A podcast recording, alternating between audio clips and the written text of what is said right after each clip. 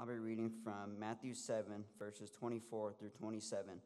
Therefore, anyone who hears these words of mine and puts them into practice is like a wise man who built his house on the rock.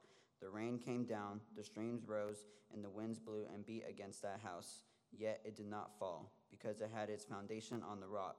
But everyone who hears these words of mine and does not put them into practice is like a foolish man who built his house on sand. The rain came down, the streams rose, and the winds blew and beat against that house, and it fell with a great crash. Hearing and practicing. For you and I, that might seem like two different things. It might be that we hear Jesus saying in this final parable in the Sermon on the Mount as Matthew stacks it together and I am certain that Jesus preached these lessons many times in many places, and, and, and it would be surprising to me if this wasn't often the way he ended it. It's very common for him to start teachings with, He who has ears, let him hear. Well, it would be appropriate for him to end teachings with this little parable. Matthew places it here. And we, in our society, and we can go back a number of years. We might even be able to go back the better part of 2,000 years because this is kind of a theme in Western thinking. That what our mind does and what our body does doesn't have to be on the same tune with each other. That there is a division between what the spirit is and what the body is doing. But for Jesus, for his way of thinking, for a way of thinking that is based on the way God has been involved in his relationship with his people for thousands of years before Jesus ever got there. Jesus says, the one who hears and does these things, the one who hears and practices these things. And for Matthew, quoting Jesus, it isn't two different things. You hear it and understand it, and then you do it. For Matthew, relating what Jesus said, it's a repetition, it's an emphasis. You can't hear God, truly hear God, unless it goes through the entire process of being processed as a sound wave to developing meaning in our brains to move through our soul would be the way that God would talk about it and love the Lord your, with all your heart and soul through your heart and soul and out into your actions. That isn't complete. You haven't heard until it makes its way into action. So it's not about two separate things, it's about exactly the same thing. The idea of building a house on rock or building a house on sand. For us in 21st century times, we oftentimes see this parable from the perspective of an individual house owner. I build my house, and we sing the little song, so build your life, right, on the Lord Jesus Christ. And we see it as kind of an individual thing.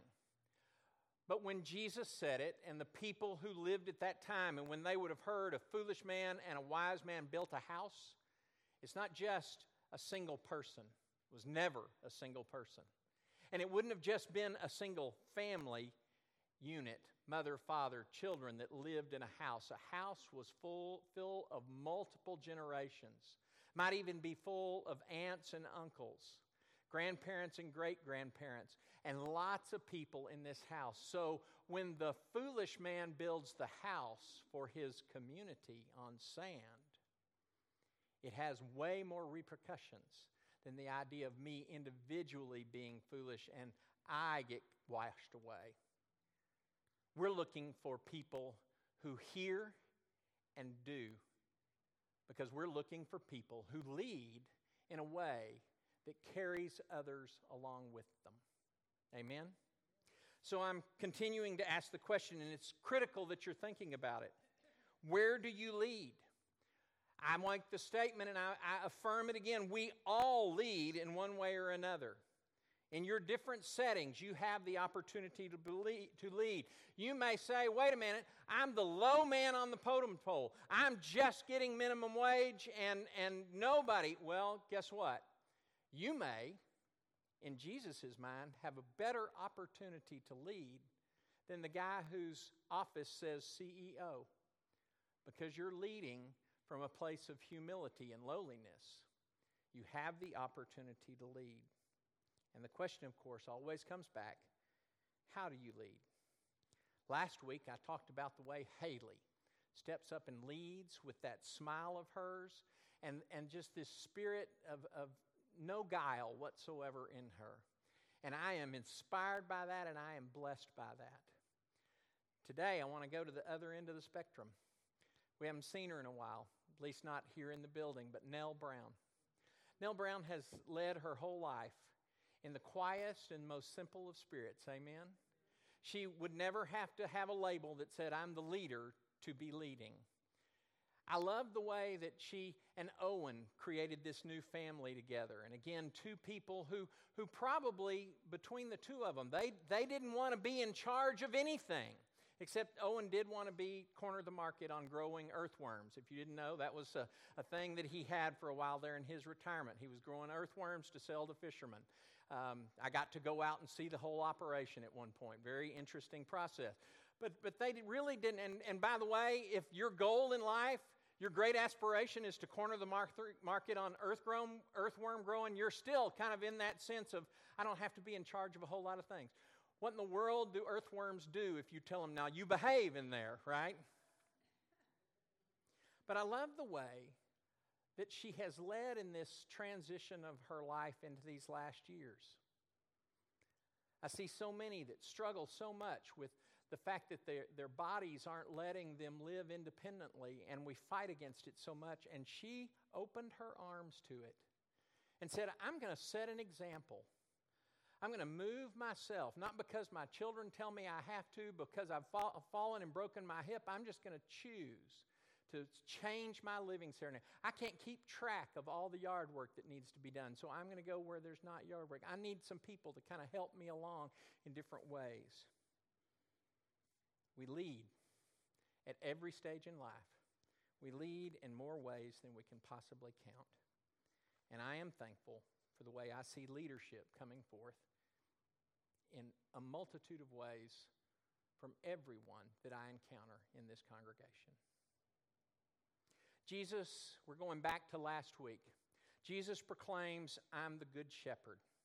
And when he says that, we went into detail. He is expressing a lot of things that reach back into the prophets. It's interesting that there's one prophet who we believe for sure was a shepherd, and he doesn't use the language of God shepherding his people in his book at all. It seems that Amos is so mad at the rich people and getting them straightened out that he doesn't even talk about the other, but he won't use that language. But for instance, Jeremiah 3:15, God speaking through Jeremiah, I will give you, and it's interesting, it's not just a shepherd, but I will give you shepherds after my own heart who will feed you with knowledge and understanding. And this is contradictory to the people that Jeremiah saw leading at that time. He said, God's going to form something new so that you'll be led well. I'm the good shepherd, Jesus says, and it reaches back to the way that God had been Israel's people and he says, I am the culmination of that. So, in reality, as opposed to just saying, I'm the good shepherd, he might have said, I'm the great shepherd. Or as 1 Peter chapter 5 will say, if you're in Bible class with us, he is the chief shepherd. In addition, last week we looked at the idea that for Jesus to be the good shepherd, he needed to know the Father, and the Father needed to know him and that that relationship of intimacy existed between the two of them. And as we point towards our own leadership, we have to recognize the idea that I know Jesus and Jesus knows me. And it's very important, that idea of being known. And we spoke last week about the idea of how love is the, the fruit that grows up out of the seeds of knowing God and being known by Him. In addition, before his statement about the Good Shepherd, about being the Good Shepherd, is done, we reach down to verses 17 and 18, and they say this For this reason, the Father loves me. I thought the Father loved you just because you were, and yes. But the Father's love for me is overwhelming because I lay down my life in order to take it up again. No one takes it from me, but I lay it down of my own accord. I have power to lay it down and have power to take it up again. And then it's interesting, this next statement. I have received this command from the Father. God said, Jesus, I'm going to send you down. Son, I'm going to send you down. I'm going to incarnate you. I'm going to have you come out of a womb of a woman You're going to live with them. You're going to be completely swallowed up in their humanity. But it is never going to be the last word on you because you will also always be part of me. And I will know you from the time you've born, and you will come to know me more and more all along as you grow. But I need you to do one thing this almost sounds a little bit like the garden. We can harken back to that. He, he blessed Adam and Eve and put them in the garden and said, I want you to tend the garden. I want you to make what I've created the best it can be by tending the garden. He said, But I need you to be sure you don't eat of the tree of the knowledge of good and evil. One thing I need you to do. And he said to Jesus, and I think to a certain extent, this is how much God trusts Jesus, is I know you're not going to go off on your own. I know you're not going to listen to the devil when he says, let's go be a military political leader. You're not going to be the guy who goes off and becomes a, a sideshow of miracles. He knows he's not going to do those things, but he says, but this I need you to know. The way it is translated here is I'm commanding you that you're going to have to lay down your life. If you're going to follow my commands, if you're going to obey me, you're going to have to lay down your life. It's interesting the way he's just phrased the previous statement. It isn't that I'm going to put you in a situation where gonna, people are going to take your life. And John particularly lands heavy with both feet on this idea. That Jesus is growing to the cross is not because the Jews generated enough political clout. It's not because the Romans' power was unassailable. It is because Jesus said, I'm going to the cross. And it's not going to be a short trip, it's going to be a long trip. I am going to the cross where I am going to die. And he did this because he was following the instructions of the Father. Do you notice the way Psalm 23 words it? The Lord is my shepherd, and I have everything I need. But the next two phrases are really kind of interesting. Three phrases in reality. He is going to tell me where the green pastures are. And the image we get here, he makes me lie down in green pastures. There were times that the shepherds literally had to take their stick, their shepherd's hook, and kind of whack them on the Achilles because they wanted to just kind of keep milling around. He said, No, this is where we're bedding down tonight. And they'd whack them. Here, lead me beside still waters. Here is where we're getting a drink. He refreshes my soul, and then He leads me in His good paths. Here's where we're going today, guys. And just with Jesus, I'm going to lead you to green pastures. I'm going to lead you to people, your disciples, and, and maybe more than the 12, I'm going to lead you to a group of women who are going to surround you and care for you, very careful kinds of ways. They're going to bless you. I'm going to lead you to, to the calm waters. I'm going to take you up on a mountain and, and show you Moses and Elijah and, and, and glorify you in the way that you will be glorified in the future. But I'm also going to lead you in my right ways, and those ways will be to the cross. Do you know Psalm 23? He leads me in his good paths. And where does that path immediately go? To the valley of the darkest shadow, the valley of the shadow of death. Jesus follows the Father, Jesus obeys the Father. And if we're going to be looking for what leadership looks like that Jesus points us towards, it's not going to be a leadership that only knows, it's going to be a leadership that follows the great shepherd. Good leaders are called to follow the great shepherd. Again, they will be people who not only hear his word, but they will put it into action. That it will not get disconnected somewhere in their brain. Yes, I know all the answers. I've got parts of my Bible memorized. I can tell you all the Ten Commandments. I can quote to you the Beatitudes, which we'll come to in just a minute. But I don't know how to make it a reality. Leaders must be that way because a leader is building a house for more than themselves. the wisdom of the leader will either give us all a house or those who you have influence on a house that will lead to prosperity and withstanding the storms of life. Or I'll be the kind of leader who isn't hearing and doing. I'll be the kind of leader that when people follow me, they get swept away. There's a contrast that I want to point out very quickly. And I want to admit up front, there is no way that this is absolute kind of teaching, but I'm, I'm pointing to a broad general trend.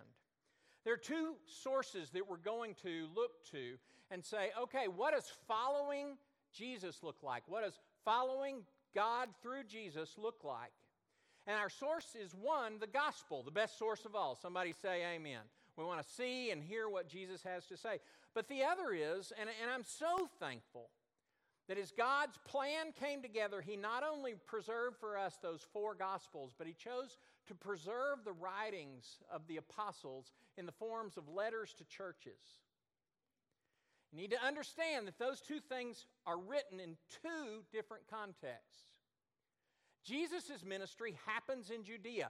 Jesus' ministry happens almost completely, not totally, almost completely among Jewish people. Jewish people who could say they know who Jehovah is and they know what the law is.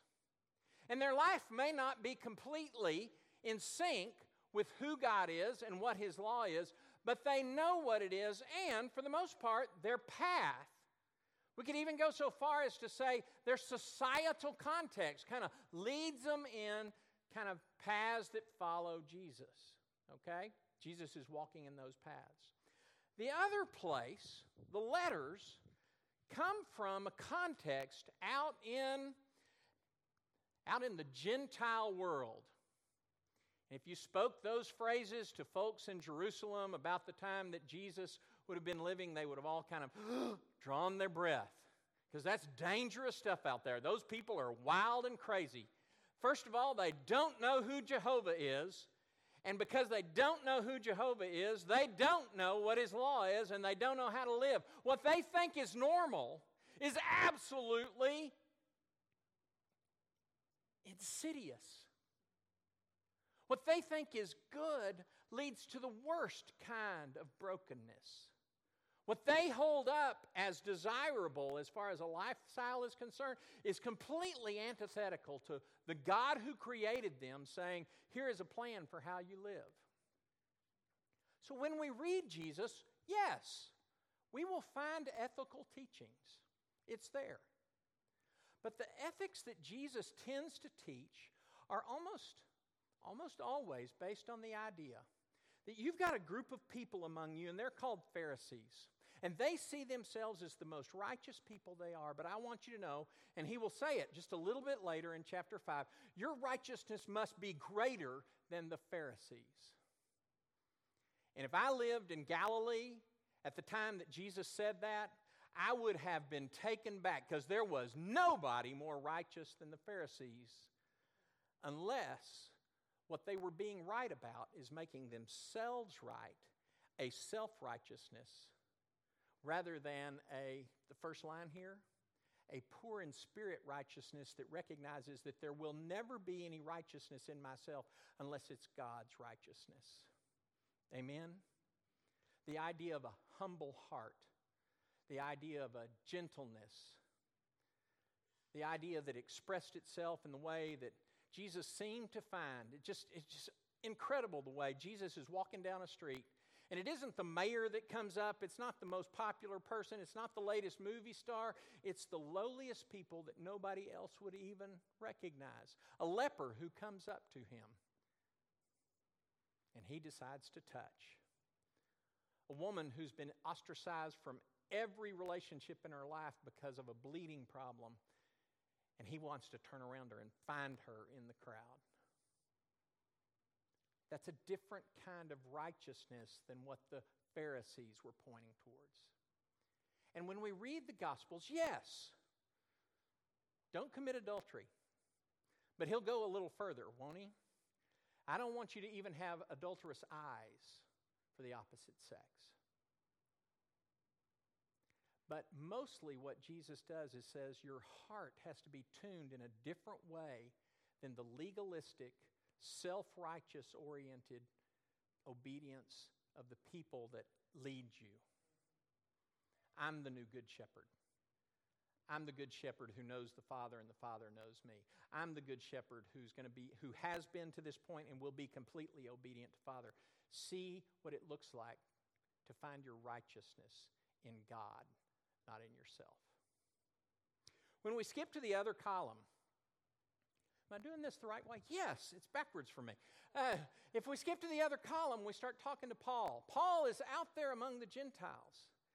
And when Paul wants to talk about following Jesus, yes, he has plenty of language that says, you need to know that you can't be righteous of your own. You need a righteousness that comes from God through faith in Jesus Christ. Amen? But he is extremely clear and particularly pointed in the way that he approaches how do you understand what following Jesus is about in this situation? This situation is going to require you to do some very difficult things in your society because you are going to look weird and different if you do these things. You're going to look like somebody who doesn't believe that might makes right the way the Roman Empire has always taught you that might makes right. Instead, you're going to control yourselves. You're going to be generous with people. You're going to do some things that are very specific about your ethical life. Now, he would be very quick to point out getting all that right doesn't make you righteous. Following Jesus makes you righteous. Same message as Jesus, but he's talking in a very different kind of situation. But I think we have to look at it in our day and time, and particularly as people of the church, people who have heard the Word of God our whole lives. We have to recognize that if we're going to follow Jesus, it can be diverted in two different ways. It can be diverted the way the Pharisees were diverted, and that is thinking that righteousness is of ourself and because I'm good enough. But we live in a world that real quickly will tell you it's okay to be sexually promiscuous. It's okay to experiment with whatever kind of drugs that you want to experiment with. It's okay. Because it's just following your own conscience or something crazy like that. But I love them so much. Good. If you really love them, you might wait on those things. You see, we're caught in both, and so I think we have to wrestle with both. I want to highlight two passages particularly. The first is from Matthew chapter 12. At that time, Jesus went through the grain fields on the Sabbath. His disciples were hungry and began to pick some heads of grain and eat them. And when the Pharisees saw this, they said to him, Look, your disciples are doing what is unlawful on the Sabbath. Does that sound like a good Pharisee thing to say? And guess what? They were right. Except they didn't know the whole picture. They didn't know God, they knew the law.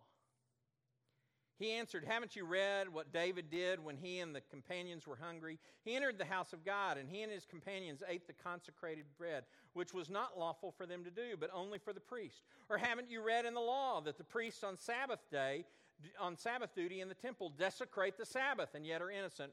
If you don't understand what that means, is the priests on Sabbath are working in the temple. They are doing manual labor, some of it really sweaty manual labor having the wood for the sacrifices, doing what it took to slaughter the animals that needed to be slaughtered. They were working on the Sabbath, and what's the law?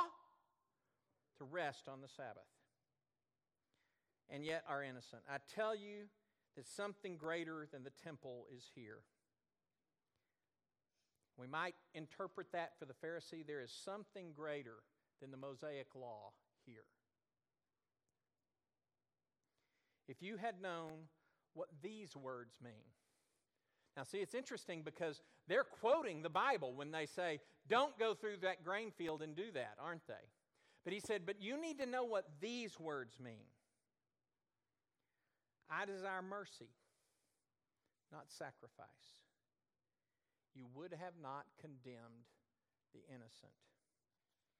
So, she, Jesus has a way if you had known what these words mean, I desire mercy, not sacrifice. To follow Jesus is to not only know the law, but to know the creator of the law, to know the Father, and to look on people with a sense of the law was not created to put a, a burden on man, but the law, the Word of God, God's instruction was created to lift men up. And Jesus knew because he knew God. But what he did was not only know that, he followed that and obeyed that and made it a reality in his own ministry. And it's just so powerful the way. You know, I just want to be sure and point this out. The disciples knew that it was wrong to work on the Sabbath. And yet, because they were with Jesus, they realized something greater than the Sabbath, something greater than the temple was at work. I don't know that Jesus gave them permission to walk through the game fields and reap, but they were living in a way that reflected Jesus' understanding of I desire mercy, not sacrifice. Jesus speaks in Matthew 12 I want to take us real quickly to 1 Timothy 3. It's a passage that, as we began the process of discerning elders, you said, Ah, I know where we're going to be preaching, and it's taken us three weeks to land here.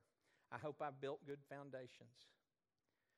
Because when Paul starts talking about leading well, he will talk about things like this. Now, the overseer is to be above reproach, faithful to his wife, temperate, self controlled, respectable, hospitable, able to teach not given to drunkenness, and vi- not violent but gentle, not quarrelsome, not a lover of money.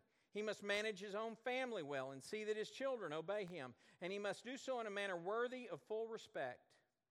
If anyone does not know how to manage his own family, how can he take care of the church's family? That sounds like very different language than Jesus, doesn't it?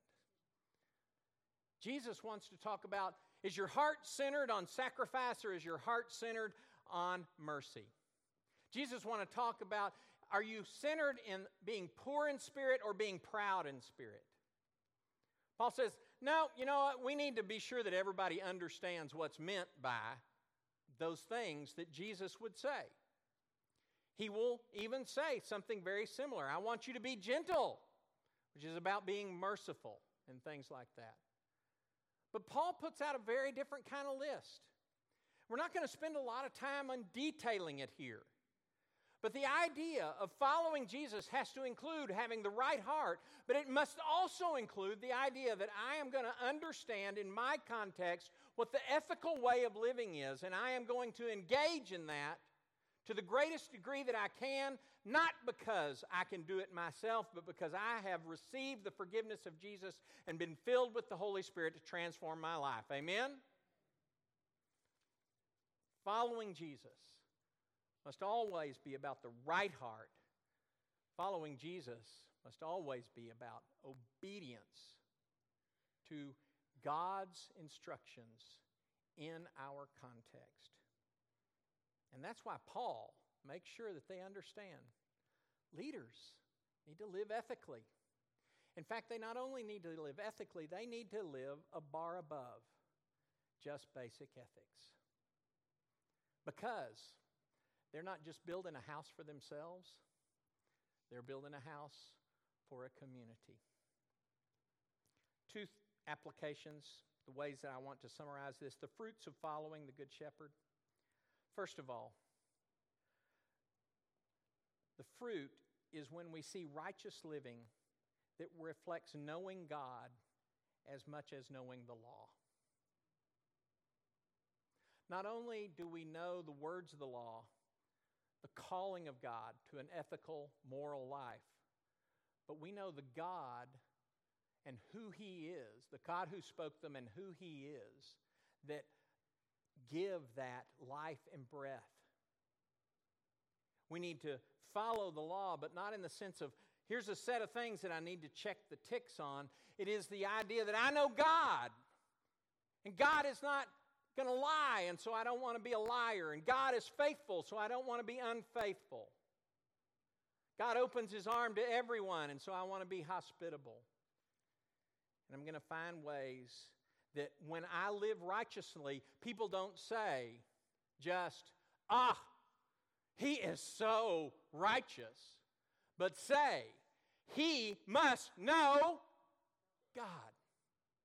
And he must be aware of who God's Son is because his righteous living points us to Jesus. Second fruit righteous living that reflects knowing God as much as knowing the law, and righteous living that manifests God's love for mercy and justice. See, I can either lead in a way that lifts myself up by pushing other people down, or I can lead in a way that sees the people around me and does my best to lift them as high as I can lift them. And when I can't lift anymore, I pray to God so that another leader will come along and lift them even more. I want mercy and justice to be seen in every action in my life. I want to stand up for those who can't stand up for themselves.